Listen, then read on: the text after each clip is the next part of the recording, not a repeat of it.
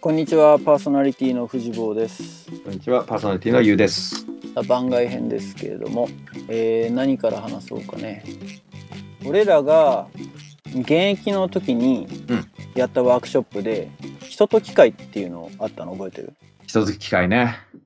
人と機械っていうテーマをやったことは覚えてる。で、このポッドキャスト始める前に、うん。事務局の竹内さん、竹内さん。竹内さんが、まあ、プライベートの旅行でうん。カリフォルニアのシリコンバレーエリアに来てたのよ。うん。うん。あ、それ話したよね。そう、俺連絡あったもん。そうそうそうそう。うん。でその時友安もこっちにいるからっつって友安とも会おうとしたんだけど、うん。まあ、ちょっとスケジュールが合わなくて、まあ、竹内さんとちょっとお茶したんだけどね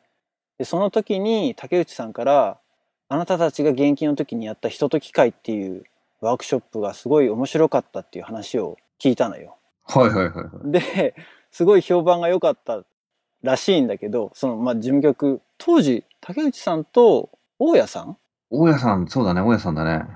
そうだよね。そうそうそう。で話を聞いて、ああ、そういえばそんなワークショップやったなーって思って、思い出そうとしたんだけど、もう20年も前の話だからね。正直言ってあんま覚えてないんですよ。あー 覚えてないゆうはどうよだって。覚えてる何か。全然覚えてない。その竹内さんと話をしてから、かれこれもう半年経ってんのか。経ってるんだけど、少ない記憶をたどっていろいろこう思い出していった中では、うん。まあ、当時入り口はその核家族みたいなことを話をしてたんだよねおー。だから今までは2世代3世代あ3世代うん。うん。おじいちゃんおばあちゃんもそのちびまる子ちゃんとかサザエさんみたいなうん。うん。家族構成でっていうのがだんだんだんだんその都市化というかうん。みんなが都市に向かって住むようになってきてそれぞれの家族がまあ基本的にはお父さんお母さんと子供っていううん。うん。構成。の家族がポンポンポンポン増えてってで昔ながらの家族構成よりもそういったそのマンションとかまあ戸建てとかっていうところにそういう家族単位で住んでいくで家族か家族っていう言葉自体はうちらの社会の教科書とかにももう、まあ、一応社会問題として出てたキーワードだったと思うんだよね。うん。まあ、今思うとそれ自体がなんで問題だったのかよくわかんないけどなんでその教科書で問題提起されたのかちょっと覚えてないけれどもうん。その当時ワークショップやった時はそれがさらに個別化してってうんで。か家族どころかもうどんどんどんどん個人ぐらいに生活の単位が細分化されてっちゃってうん。っていうことが起きてくんじゃないっていう話をしててうん。でその中でその俺らが作った造語だったけれども個食個人の食食事。事個食化が進むとかあとはうん。家電も一家に一台みたいにあったものが結局その一人暮らしをするっていうことで、ね電化製品とかも個人が持つようになる。うん。うん。うん古典。化が進むみたいなうん。話をしたなっていうのを覚えててうん。それを当時はそういう、まあ、予測っていうか大学生自分で、まあ、結構実家暮らしが多かったのかな一人暮らししてるのもいたけれどうん。その5人の時代はみんな実家暮らしだったあかねは、どれぐらいですかあかねは一人暮らしだったかああそうだねそうそうまあでも大体まあうん。そういうことが起きるんじゃないかみたいな未来予測みたいのをしててただ今振り返ると少なくともその孤食化っていうか、まあ、当たり前になってる一人でご飯食べるうん、うん。家族で一家団らんでご飯食べるっていうことが、まあ、なくなってくるよねって話だったりとか、うん、まあ、それこそ今みんなが持ってるスマートフォンなんていうのはまさしく典型的な古典というかそれが、ね、大人じゃなくて下手したら中学生小学生でも持ってるわけでしょ、うん。個人が所有する電化製品っていうのが増えてくよね増えてくんだろうねっていう話をしてたけど、うん。まあ、当時20年後の今のこの2016年がどうなってるのかっていうのを全く想像はついてなかったけど、まあ、確かにそういう方向に世の中は進んでってるよね。うん。でただ当時の問題提起は何だったかっていうと、まあ、そのテーマが人と機械っていう話だったんだけど、うん。まあ、古色古伝化って話出たけど古伝の方だよねそれにどんどんどんどん個人が所有する家電がどんどん増えてってっていうのとあとは、まあ、ちょうど当時 Windows95 が出たばかりでうインん。ターネット創世期というか、うん。インターネットが始まった時代だよねドットコムバブルがその後すぐに来たぐらいの時期だったからまあ、情報化社会っていうのがどんどんどんどん拍車がかかった時期ではあったんだけどもそういうことによって、まあ、世の中いろんなものが便利になっていくよねと。うん。で当時振り返っただけでも、ね、いろんなものが例えば炊飯器が自動化されました洗濯機が自動化されましたっていろんなものが自動化されてってっていういうのがあってどんどんどんどうんその人間が何もしなくてもことが済んじゃうっていうことが増えてきましたと。うでん。これがどんどんどんどんさらに拍車がかかっていくでしょうとそうなったらどうなるのっていう話をしてたのよ。うんじゃあ何のためにそのなんつうの家電とかもしコンピューターとかっていうのによって自動化が進んでってるのかって言ったらそれによって少なくとも節約されてる時間があってうん。その節約された時間ってのは我々に戻ってきてるわけじゃない。うん。だからその新しくその機械によ機械たちによって生み出されたその浮いた時間うん。をいかに人間が人間らしく有効に活用していくかっていうのがこれから大事になるんじゃないかみたいなそんな話をした記憶があるんですけどおー。覚えてるいや、なんか聞いてると、新鮮っていうよりも、ああ、この話、どっかで聞いた、したっていう話ばっかりだね あ。そうだから、参加してるわ、俺。 一応し主体的に関わってたよねユウもね。関わってた。で確か当時だからそのいろんなデータを集めるのに、まあ、当時はまだそんなインターネットが普及してなかったからネットで調べるっていうよりもうん。図書館とか行ってその厚生労働省が出してるなんちゃら白書生活白書みたいなのからデータを持ってきてうん。資料を作ったりとかはしてて、うん。まあ、当時の資料が残ってればすごくね見返したいなって思うけれども、うん。まあ、ただその当時の問題提起としてはそのさっき言った浮いた時間ってのをいかにこう人間らしい生活に回していくかっていうのが大事だって言ってたけれどもじゃあ実際のところどうかと今思うとだようん。少なくとも20年前に比べてはるかにいろんなものが機械化されてうん。効率も上がってうん。合理的になって、人間の本来使う時間ってのは増えてるはずうん。うん。なんだけど全くその実感がないというかああ、仕事量が減ってないじゃないそうだね。これ不思議だよ ねいやもっとだからなんつうの自由な生活ができるっていうか何に使ってるんだろうその浮いた時間を我々は。いや、多分、当時と比べると、女性の社会進出度合いが加速して増えたと思うんだよね。あなので、えっと、共働きが今、多分パーセンテージで言うと当時から比べると、すごい率増えたんじゃないまあでも待ってそれなんかおか逆逆説的じゃないそれってなんか。で、そのさっき言った浮いた時間を、例えば家事、まあ、さっきのその家電とかってさ、まあ、結局家事を楽にするところが大きかったじゃん。うん。先に言ったらルンバとかさ、含めて、掃除もしてくれますと。自動的に。まあ、洗濯機もね、あの、ボタンを押せばいろいろやってくれます。まあ、ここで大幅に多分短縮されたのって、その家事に関する時間だと思うんだよね。うん。で、その時間を豊かにするっていうよりは、まあ、外に働きに行ったよね。うん。で、これは多分昔に比べて景気が良くなくって、このまま、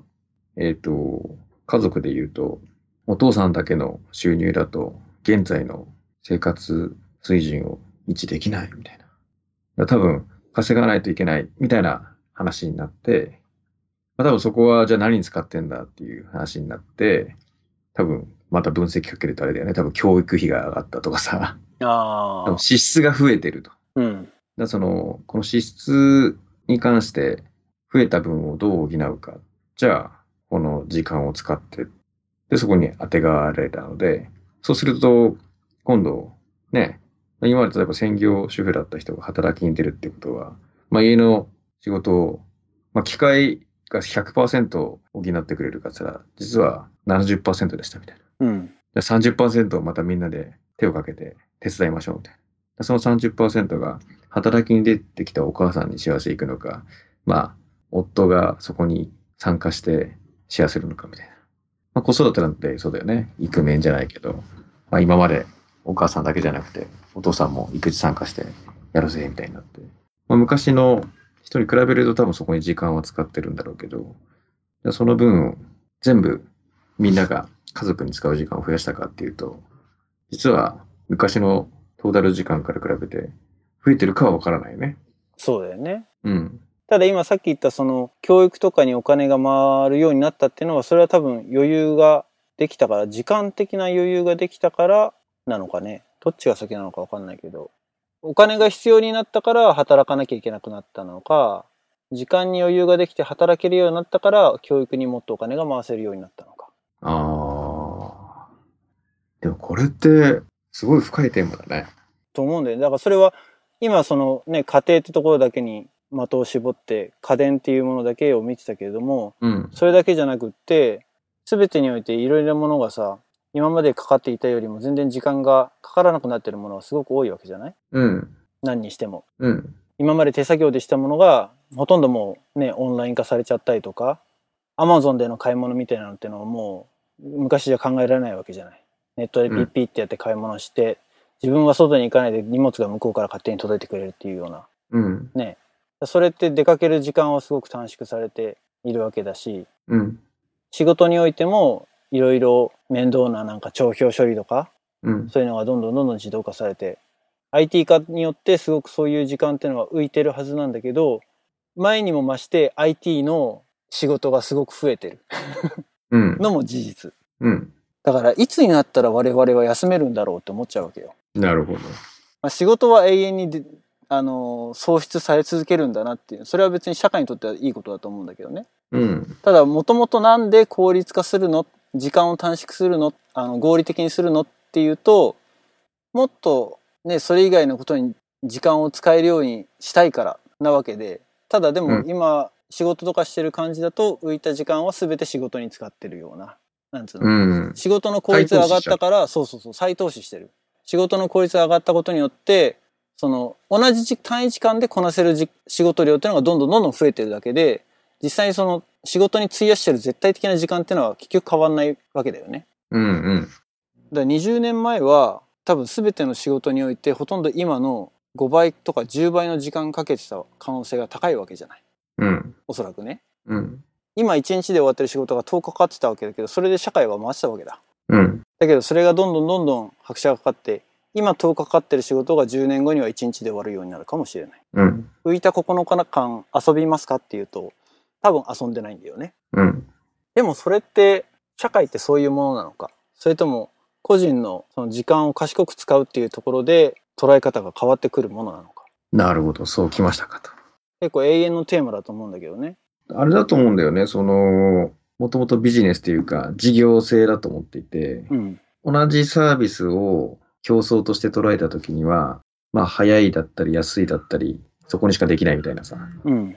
特徴があればそれなりのポジションは保てるけど、まあそこの競争が激しく早いよね。うんだから、プロダクトライフサイクルっていうか、その製品っていうかサービスの寿命がすごい短くなって、うんうん作ってもどっかが真似しちゃったら、後を追われて、その競争優位性を保てないみたいな。うんまあ、例えば今までだったら日本市場だけ意識していればよかったのが、今度グローバルになってくると24時間市場動いてますと。 うんで、仕事の分業で言えばね、時差があるから逆に日本が夜の時にインドとか動いてる時間、あの、ずらせばどっかの国では昼間じゃん。だかうんら私的にはそこで出来上がってるから、あの、また朝起きた時にその出来上がった状態でまた仕事ができるとかさ。だからどんどんその時間を工夫してやればやるほどみんながそれをやっちゃうとそこに差別化ができないからもうゲームとしたらより苦しくなってくるよね。うんだから今叫ばれてるのはイノベーションだとかさ、やっぱりルールを変えたり、新しく物事を生み出す側にいないと、さっき言った浮いた時間、みんながまた違うことやるから、またそれに対応しなきゃいけないっていう、もう永遠にそこを繰り返すんじゃなくて、ルールを変えましょうみたいな。うんそっち側に行きましょうみたいな。まあ、ビジネス的にはそうだよねと。で、多分アイディアを生み出して、えっと、例えばお金っていう一つの指標であれば、まあ、ある程度のお金があれば幸せになれるという仮説があるんであれば、まあ、多分そういう少数だけども、まあ、自分で何かアイディア事業を起こして、時間じゃない形で対価を得て、まあ、時間を自由に暮らす、使うっていう、まあ、そういう選択肢もあるよねと。うんただ、雇われる側とかになってるし、時間を売ってお金をもらってるビジネスモデルの人たちに関しては、時間を売り続けるから、一生楽、なんていうかな、その対価が、の質を上げるだけであって、時間っていうものは差し出し続けなきゃいけないよね。うん。あだからそこが結局仕事をするのが1日8時間っていうのは絶対的に変わらないっていうところの根源なわけだね。うん。だから、その、収入を、まあ、ある程度逆に、もう、バジェットだよね。あの、予算は少なくても幸せな生活ができるっていう、もし気づきだったり、アイディアがあるであれば、だ今で言うほら、スローライフじゃないけどさ、田舎に行って、楽しくやってますみたいなのもあるじゃん。うんうんうん。あの U ターンして、まあこれが理想と現実はどうかは置いといて、まあ、要するに自給自足じゃないけど、その、経済が激しく回ってなくて、スローに、その中で循環してるっていう。だから、大きく儲けなくても、ぐるぐる回ってれば成り立つみたいなさ。うん。だそれで、例えばまあ畑やりながら、ちょっと自分の得意なプログラミングで、自然に稼ぎながら、いろいろやってますみたいので、U ターンした人とかもいるしさ。うん。だそういう人にとったら家族と増や過ごす時間は増えて幸せだとすればし自分でコントロールしてるよね。うん。ただ、その、もっと収入が欲しいってなって、差し出すものが時間でってなって、時間をどんどん取られていくとなると、多分コントロールできてないから幸せ感は低そうだよね。うん。だから、さっきのその解放された時間を何に使うかって言ったところで、逆に解放されちゃって、その仕事が少なくて済むんであれば、解放されちゃった時間って、例えばそれを働いてた人ってことは、自分の仕事がなくなってるってことだもんね。うん。時間を差し出してた人に関しては。うん。だから違うことをどんどんやっていかなきゃ、あの、お金はもらえないから違うことをやるんだけど、やらなくていいことを一生懸命やってる可能性もあるよね。うん。仕事のための仕事じゃないけど、そこは改善する必要があるし、世の中全体でいくと、やっぱりもうちょっとライフワークバランスだっけ、まあ、人生と仕事のバランス取りましょうみたいな風潮があって、昔に比べるとなんか、あの、猛烈で死ぬほど仕事をしてるんじゃなくて、もうちょっとなんか趣味を楽しみましょうとかさ、うん。そういうメッセージが出てるから、時間の使い方は比較的個人の自由度が上がってれば、さっき言ったその技術革新だったり、それによってツールがもたらしてくれた恩恵をうまく使えるけど、まあ、そもそもそういう発想だったり、行動を起こしてない人は、まあ、既存のルールのままやってるとなると、そんなに変化はないかもね。うん。まあ世の中便利になることはいいことだと思うし、うん。まあ時間を追うっていうのは確かにそうだよね。うん。ただまあ人によってはその変化をに対応できないと、その仕事自体がなくなるっていうか、うん。まあ業界自体がディスラプトされてしまうっていうのもうん。うん。うんあるけど、そのね、ウーバーに乗っ取られたタクシー業界みたいな、うん。 Airbnb に乗っ取られたホテル業界みたいな、うん。いうのも出てくるだろうし。確かにね、時間を追ってる限りにおいてはそうだけど。ただすごいだから矛盾を感じるっていうか、そのさっき言ったスローライフみたいなね、うん。生き方を選択してる人ってのは、その浮いた時間をもっとより、なんつうの、人間らしくというか、うん。まあもともとね、それほどこう機械が発達する前の仕事に戻るような感じじゃない。うん。逆に都市型の人ってのはもうどんどんどんどん加速していく一方だよね。うん。そこがすごい二極化というか、うん、気づいてもいないんだろうけどね。うん。改めてそうやってそう踏みとどまって、ね、今の状況をちょっと考えてみないと。いろいろなことがね、時間かからないでできるようになったのは確かにあるけれど、浮いた時間をよりアクティブに使うようになってるというか、まあそれが仕事の場合もあるし、まあ趣味だったらそれは全然それでいいと思うし。なんだけど、竹内さん、ちょっと話があれだけど、竹内さん、なんかアーミッシュの生活とかを見に行ってたんだっけいあ、この前の夏のホームステイが、指定先がアーミッシュだったのかなや、俺詳しく知らないんだけど、意外とそのアーミッシュの生活とか、そういうものにもヒント隠されてるかもしれないよね。あれ、あんまり文明を受け入れない感じなんだっけまあ、アーミッシュの生活、ちょっと具体的に俺はそこまで知らないけれども、結局そういう電気も使わないとか、うん。で、ろうそくで暮らしたりとかね、で、基本的に自給自足の生活をしたりとかっていうのは、もともとそういったその技術革新が起こる前の生活の状態なわけよね。うん。うん。うん。何が言いたかったかっていうと、うん技術革新によって我々は自由な時間を多く手に入れたはずなのに、うん技術革新によってない人たちの方が自由な生活をしているという皮肉さをなんか感じせずにはいられないというか、うんうんうんうん。俺みたいにこの IT の真っ只中にいる人の方が、そういう、まあ、俺は比較的いろいろ自由に時間を使えてる、こうやってポッドキャストできてるのも一つだし、うんうん、自由に時間を使えてる方だとは思うけれども、それでもやっぱり常に、まあ仕事なんか俺は特にパフォーマンス命のあのコンピューター処理をやってるので、うんね、こんだけパフォーマンス上がったってやってるけど、じゃあそれによってこう、短縮された時間は一体何に変換されるんだろうっていうことをなんか、いつも思っちゃうんだけどね。誰の時間としてこう、フィードされてるんだろうっていう。うん。いや、本当自給自足じゃないけどさ、その、自分たちの中で世界が限られてればさ、そこがそのまま、例えばね、畑耕すのに手でやってたら3ヶ月かかるのが、トラクター使ったら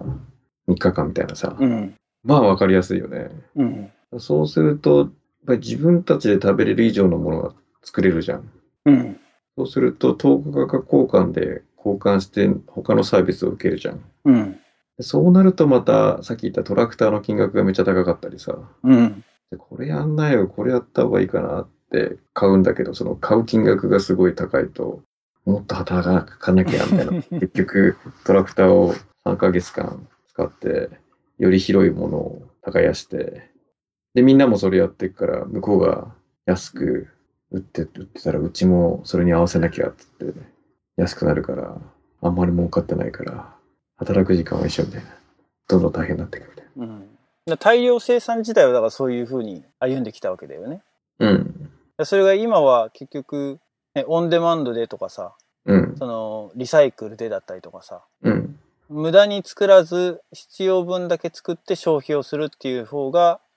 まあいろいろな意味で環境にも優しいし、うん。ね、無駄なエネルギーを使わなくていいし捨てる食べ物もないしまあ食べ物に限らず捨て捨てなくて廃棄しなくていいっていうのもあるしっうん。ていう方向には世の中は進んでいるけれども。そこが世の中で本当に進めばいいよね。その、結局製造業で言うと、ほら、需給バランスっていうかさ、うんまあ在庫とか、その、作り置きしといて、大量生産でガンっていっぱい作ったらっていうよりは、まあ、よりさっき言った、その受注したら作るぐらいのさ、うんただ、受注してから納めるまでがすごい時間かかったら、嫌なお客さんがいっぱいいるから、そこを極力短くしましょうみたいな世界じゃん。うん需要があったのをすぐ分かって、それに適正価格がピッと出て、すぐ最適に最短で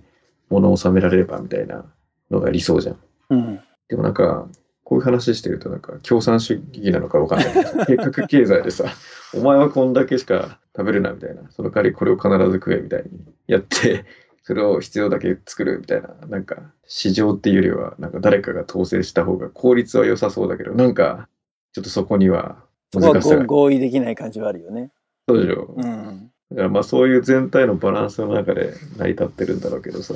うん。仕組みとしてなぜそれが起こってるのかはなんとなく理解できてるね。うんあとはそのさっき言った、あの、じゃあ全体をどうするかっていう話と、あとは自分でどのポジションを取ってどうやるかっていう話になるよね。うんで、どちらかって言ったら時間大事派じゃん。多分、藤坊も、俺も。多分家族の時間とかを犠牲にしてまでもうビジネスで成功したいから仕事だけ頑張りますっていうタイプでもないじゃん。だかうんらそういう意味ではその家族だったり大切な人との時間を使えるっていう、そのライフスタイルのもとに自分のスキルだったりできることを照らし合わせて仕事を選択していくっていう話になるよね。うんでそれをもうちょっとそのじゃあ自己実現と照らし合わせた時に藤坊はもう環境すら変えてシリコンバレーっていう地を選んだわけだもんね。まあそうだね。うん。だか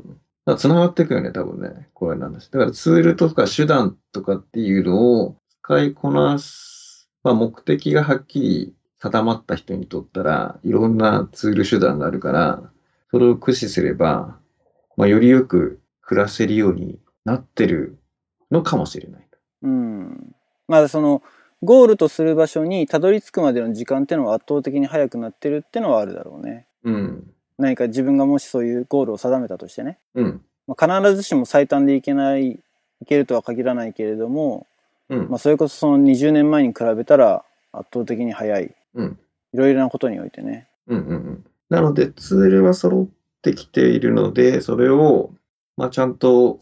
まあ、まず目的をちゃんと定めるところとか、その目的を定めたときにどういう手段がどう最適なのかみたいな。うん。だから多分ここの選択肢がもう半端なくいろいろできてきちゃってるので、うん。どの手段を選ぶ、どう組み合わせるみたいなところで悩んだり、スタックする人っていうのはすごい多いと思うんだよね。うん。あとはその目的の立て方とか、今度それを目標にした時にさ、それをどう達成していくかみたいな、うん。これでもあるけど。うん。あと一つ思うのは、うんそのまあ特にインターネットの発達っていうのも一つなんだろうけれどもそれだけじゃなくて交通機関の交通のインフラの発達だったりとかっていうのもそうだし、まあ、電話だったりとか手紙も一つのインフラだと思うんだけれども、うんによってやっぱり大きく変わったのはその外界との外とのつながりのラインがすごい増えたうんうん。だから、例えばそういうなんか山奥の村で、こじんまり生活しているっていうのは、本当その村だけで、そのさっき言ったクローズな世界だけで生きてるうん。わけだけども、機械の発達とかによって、その外とのつながりを持つから、競争相手が出てきて、うん。だからさっき言ったそのトラクターとかも買わなきゃいけないっていう話、競争相手がいなかったらそんなこと頑張る必要性は全然ないわけじゃない。自分たちが満足できる生活が遅れてればそれでよし。うんだ。ったけども結局外とのつながりができることによってそういう人との交流が生まれて、まあ、市場ってものが出来上がってうん。で特にねまあカレッジメイトの活動に まあちょっと強引に結びつけるところはあるかもしれないけどその国際交流だったりとかうん人との交わりによって、まあ、新しい世界が広がるというかうん。いうのは一つの恩恵だと思うからうん。まあだから、まあ、時間っていう観点ではなくてうん。技術革新によってもたらされた一つの恩恵としてその人とのコミュニケーションのラインが増えたっていうことに着目するんであればうん。それをできるだけ活用するっていうのは我々がそういう技術革新によってもたらされた恩恵を享受する一つの手段なのかなってうん。言ってることわかるうん。引きこもっちゃダメよっていうことよ。 端的に言うとね。いや、でも、その、急にちょっと手前に近づけちゃうけどさ、例えば今、ポッドキャストで僕らが話してる内容を発信しますとかさ、うん。まずこの収録自体もそうだよね。そうね。例えば10年前、20年前であれば、結構コストもかかって、まあ大掛かりなことになってた可能性はあるよね。全然大掛かりでしょだって、うん20年前当時こうやってアメリカと日本で話ができる手段は国際電話しかないわけだからそうだよね。国際電話もバカ高だったしうん。そもそも録画でき録音できないしそうだよね。そういうパソコン自体そういうアプリケーションがなかったしね、うんう。んまあ、しかもね、多くの人に発信するって言ったら、電波で流すとかさ、うん、そういう世界です。うん、そうねやっぱりそういう大きな資本がなきゃできなかったことっていうのが、どんどん個人に今、うんこの手段は委ねられてるから、うんでそこの恩恵は非常に受けてるよね。そうだねそういう視点もあるあるねうん。だって、例えば、これが20年前の今だったら、これだけ藤坊と俺が定期的にコミュニケーション取ったり、そっちの様子を知ったりとかさ、ディスカッションしたりとかさ、うんでゲスト呼んで、いろいろ話してるっていうこと自体が、まず恩恵被りまくってると。うんで、それを今までの、あの、例えば聞きたいと思っても聞けなかった人が、まあ多少、ね、人数は多くないかもしれないけど、 まあ聞いてくれてる人たちもいるわけでしょうんで、またその意見ぶつけてもらって、またディスカッションしたりとかっていう形で、新しいまた気づきだったり、新しいものが生み出せる可能性があるわけじゃん。うんやっぱりチャレンジしたり、なんか、ね、思いがあって動こうとした時に、それをサポートしてくれる環境っていうのがどんどん増えてるってことだよね。うんあそれを幸せ言にえしるねてくれば、すごい幸せなことだし、できることはいっぱい増えてるんじゃないうんあって、これ国際電話だったらね、ねえ収録月1回だけど3時間ぐらい話してるからねトータルでねだって、ね、3分数百円とか、1000円ぐらい言ってたっけあ、もっと言ってたわかかなんないまあでも確実に3時間喋ったら満単位の金飛んでるよね そうだよね。多分遠距離恋愛したら、ね、破滅みたいなうんうんうん時代、昔あったもんね。まあ今は0円ですからねこれに関してはね実質ゼロだからねうん。言うと、こう思ってんだよ。やっぱり技術革新の。で、この短縮された中で、こういう時間をそれぞれが増やしてるはずだと。うん。うん。そうだ。なんでこの話をしたかっつうと、うん渡るがゲストに来た時に、うんじゃあ、次の現役カレあ現役と OBOG のこういう会話の企画は、現役が考えないで OBOG が考えたらどうだろうかっていう提言をしてしまった手前 ね。まあネタバレに近いエピソードになっちゃったけれども。まあでも別にね、まあこういう切り口で何か一つワークショップを作れたら面白いんじゃないかなと思ってて。今話したのも、まあ勝手にね、まあほぼブレインストーミングに近い感じではあるんだけど、この人と機械っていう切り口を、まあもう当時の記憶はほとんどないので、比較のしようもないけれども、考えたらなんか面白いことができるんじゃないかなと。いや、人の機会は、まさに、しかもホットだよね。うん。だいぶ、まあ俺が日本に行けないからね、自分自身でファシリテートはできないんだけれど、うん。でもなんか、うん、考えられたら面白いかなと思って、ちょっと今回番外編で取り上げてみました。うん。なんか、僕たちも専門性が上がってるがゆえに、そのディスカッションだったり、そこら辺の、まあ、実現するだろう世界の、えっと、想像が、情報としてはいろいろ入ってきてるから、つきやすくなってるもんね。うん。ただ、やっぱり根本的に、いや、俺のその人と機械のイメージっていうか当時のあれなの、結局やっぱり倫理観じゃないけどさ、まあ人が労働的に楽になる話っていうよりも、だんだん思考だったりね、あの、今までは絶対人の領域だっていう囲ってた部分にどんどん多分侵食していくと思うんだよね、今後。その時の栄ってどうなんだろうとかさ、やっぱりちょっとテーマは倫理的になってくる気がするな、より。うん。当時はまあテクノロジーの進化みたいなのを予想してて、あの、あれだったけど、まあ、だって人と機械でこの間ディスカッションだったのが、例えば介護ラボのパーティーの親友が今、あの、ケア施設のマネジメントやってるけどさ、うん。じゃあペッパーくんのほら、話題でね、介護だったりそういう認知症の人に、なんか番組かドキュメンタリーかわかんないけど、なんか特集があったらしいのよ。で俺それ自身を見てないんだけどさ、うん。すごいやっぱり憤りを感じて、その自分の両親を機械に見取らせたいかみたいな。まあそれは多分極論だとは思うのね。うん。俺は役割分担だと思うと。その100%そこに任せて自分は何もしないっていうよりも、うん。まあ自分ができない時にそれを補ってくれるツールとかね、それを機械が見てくれるっていう IoT とか含めて、うん。なんていうかな、状況を把握してくれるセンサーがあった方が、まあ、よりあの役割分担できるよねと。うん。だけど、彼からするとやっぱりケアの現場にいるとさ、その、コミュニケーションだったり、その大事なところを機械に任せてどうするんだみたいな。うん。まあ、人がやんないからまたそれが進んじゃうんだみたいなさ。だからそれが技術的な話なのか、その、感情的な話なのかは、まあ、一旦置いといてさ。うん。あそういう今思いを持って仕事をしてるし、そういう危機感っていうか、その自分の仕事がどうのこうのじゃなくて、うん。大事にしてるところの金銭にその番組の作り方が触れちゃったんだろうなと、うんそういう意図はあったかは置いといてうん。うん。うん。そうするとそのどこに線を引くかってさっき言ったようにその聞き方なんていろいろあると思うんだよねうん。それを自分はこう考えるからここの例えば6040に引きますとかさいやいや2080に引きますとかさいやいやもう9010に引きますとかさ多分そこら辺のどこのポジションに置くかっていうのが多分それぞれの価値観だったりうん。まあ昔は01だったのを、ね、たそのもうちょっとバランスよく自分の居心地のいいところにポジションをピッと置けるようにで捉えればプラスなことなんだろうけど、うん。さっき言った技術論と、もうちょっと今後起きてくる本当にナイーブな話。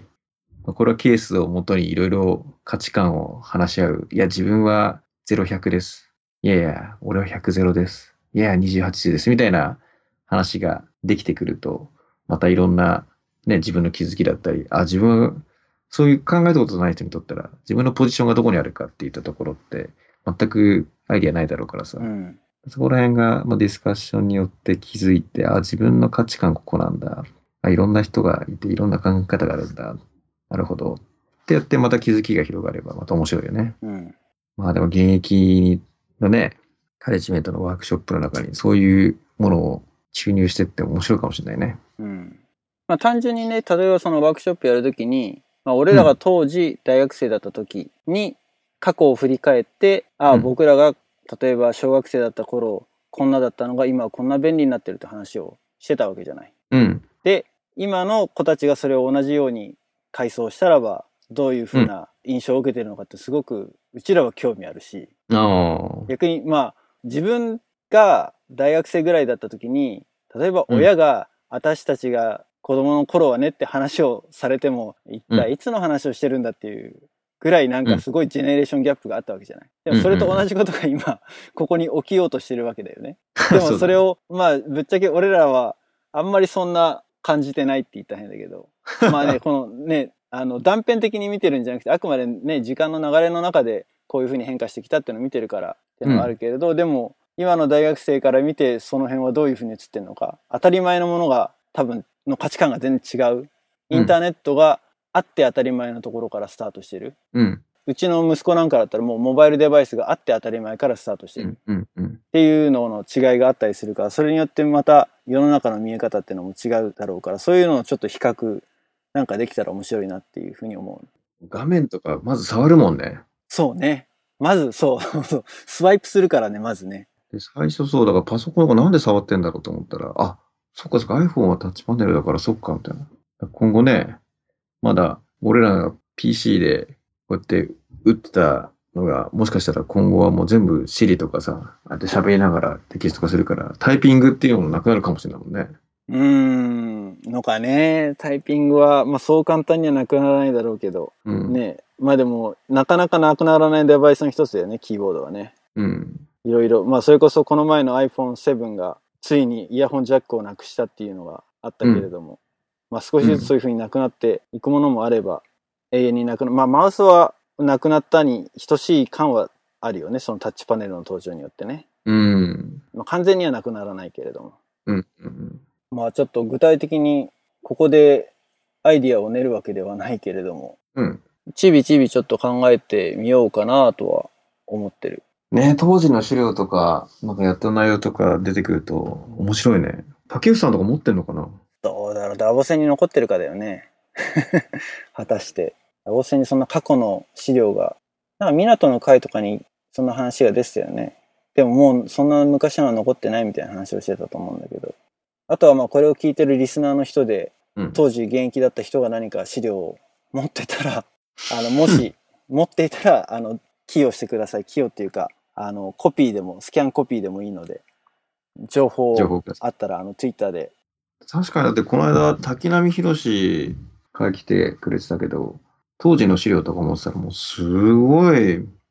懐かしいしなんか蘇ってきたよ。俺ね家帰ったらあると思うんだ日本の実家に帰ったらうんうん、どのレベベルであるかわかんないけど確実に残ってるファイルがあるのよバインダーがあそうなんだ。うん、でそれはだから次回帰った時絶対見ようと思ってんだけどなるほど。掘り起こそうとは思ってんだけど、まあ、次帰るのは多分11月かサンクスギビングの時かな今のところか年末年始かまあ近々帰ります一回本当うんおおそれね すっげえ楽しみだな。ただ、サンクスギビングで帰るってなると、ちょっとね、旅程が短いっていうのは、あの、ゆいとの学校が、まあちょっと、学校が厳しくてというか、うんウェイティングリストがあるのよ。うん。入学をペンディングして待ってる子たちってのがいて、はいはい。で、今、あの、ゆいとが例えば、10 days ルールってのがあって、うん。 10日間連続して休むと、ドロップされちゃうの。弾き出されちゃうのえ。ドロップオフされちゃそううなんだそうでウェイティングリストに入っているの一番上にいる子が代わりに入るっていうシステムになってるからもう10日連続で休まないようにって言われてるのねあそうなんだ。そうそうだからサンクスギビングの学校が休みの数日を絡めて、まあ、頑張って2週間帰れるかなああぐそらういななんのだ。よそうそうまあ、10日から2週間ぐらいが関の山なのねそのうんうん。サンクスギビングで帰るとしたら。ただ年末年始だと、あの、クリスマスホリデーがあるから、うん2、3週間入れるのよ。あそうなんだ。だけどまあ、うちの子今5歳で、あの、七五三で帰りたいっていうのはもともとあったからさ。うんうんうん。それでも5歳でやんじゃないんだよね。4歳でやんの七五三。5歳になった年なる年5歳の学年じゃない学年、5歳の学年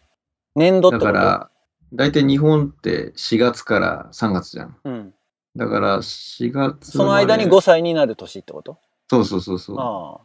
あ。いや、うちの子3月生まれだから、4歳の時の11月になるわけだね。うん。ん3月で5歳になる。 ?3 月で5歳だったら、 4歳の時の11 4月。歳の11月だかか。ら1年遅れなんだけど、まあ、そこは細かいことは気にしないでいいやと思ってんだけど。 うん。そうそう。だからまあ、七五三で帰りたいっていうのは、ね、うち行ってたから、うん。まあいろいろちょっとそう、ビザの関係もあって、うん。グリーンカードの処理が結構順調に進んで、おう。いわゆる EADAP カードっていうのがもらえてですね、それは何かっていうと、うんと一応、まあ形としては、えーグリーンカードのプロセスがペンディング状態なので、うん。合法的にはもう滞在できると。ビザ関係なく。その今持ってた H1B ビザはもう無効というか、ビザが今度有効期限切れた時点でおしまいで、その後は、そのグリーンカードペンディング状態っていうので入国できるのね。うん。グリーンカードが出るまでは合法滞在できるので。うん。うん。うん。なのでその状態、まあ多分4月か春頃にはグリーンカードがもらえるんじゃないかなと予想はしてるんだけれども、うんへえ。まあ、ほ。ぼ安泰、ここまで来れば。はいはい。大統領選を前になここるほまで来ど。れてよかったなっていう感じはありますけど。大統領選でまた、カーノがね、トランプとか。うー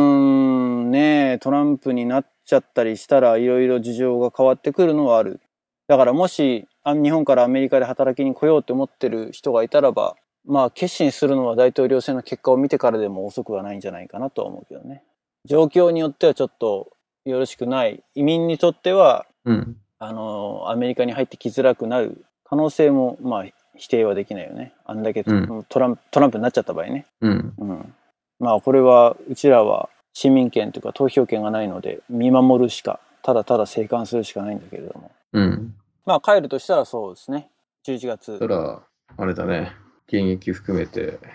飲み会だね。あ飲み会ぐらい軽くしてください